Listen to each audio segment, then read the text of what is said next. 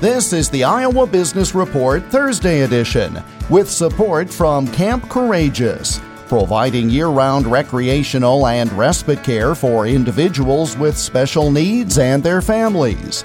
For more, go to camp courageous dot org.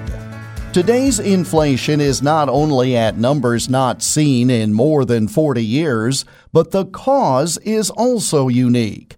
That's according to Nathan Lewis, who, along with Steve Forbes and Elizabeth Ames, are the authors of a new book entitled Inflation. It's pretty hard to find any precedent for, maybe outside of World War Two, the kind of supply-demand issues that we're seeing now, which is not monetary, it's not doesn't have to do with the Federal Reserve, but these supply chain issues everyone's been talking about. The intensity of them and also the persistence of them is pretty unusual. They seem actually like they're going to get worse, not better, going forward. Now we have new shutdowns in China and et cetera, et cetera, new fertilizer restrictions on agriculture. So that's real. And there's nothing the Federal Reserve can do about that directly. You know, you have to go there and start the auto factories again or what have you.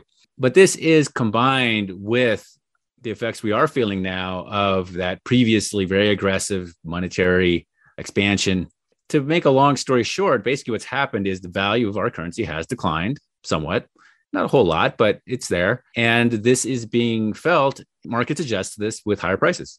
More with international money expert and author Nathan Lewis on the Iowa Business Report this weekend on many of these stations.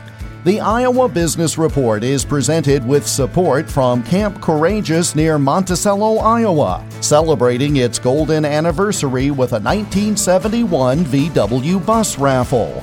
Learn more at camp courageous dot org. I'm Jeff Stein for the Iowa Business Report.